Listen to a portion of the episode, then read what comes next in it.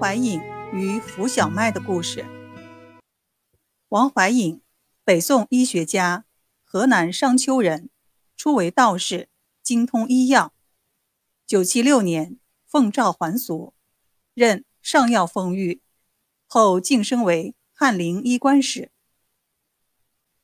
宋史记载，宋太宗赵光义喜爱医术，曾经收藏有效医方就有1000余首，于982年下诏翰林医官，搜集各种方剂达10000余首，遂命王怀隐等人共同整理，编纂成了《太平盛会方》，太宗亲自作序。《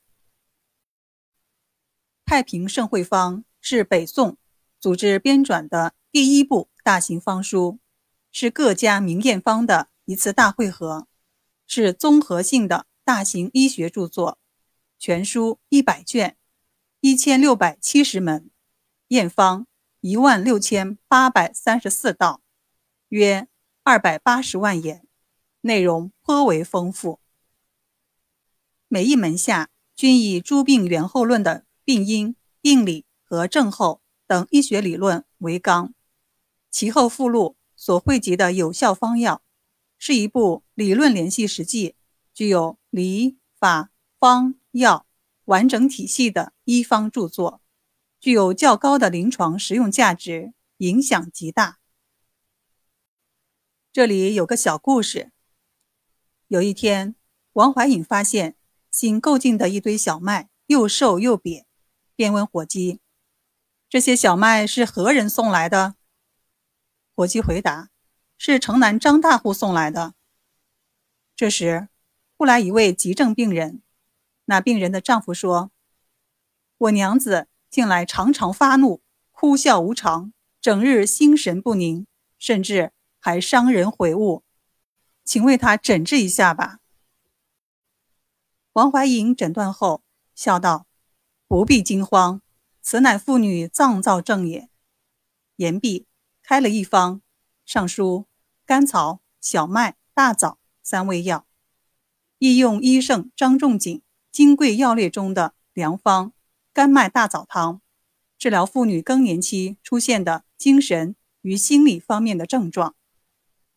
那汉子临行时又补充道：“他还常常夜间出汗，湿透衣衫。”王怀隐点头答道：“知道了，先治好脏燥症再说吧。”5日后，那妇人病愈，前来拜谢。王怀隐关切地问：“今天再来治盗汗症吗？”那妇人笑道：“已一并痊愈了。”王怀隐暗自思忖：难道甘麦大枣汤也有止盗汗的作用？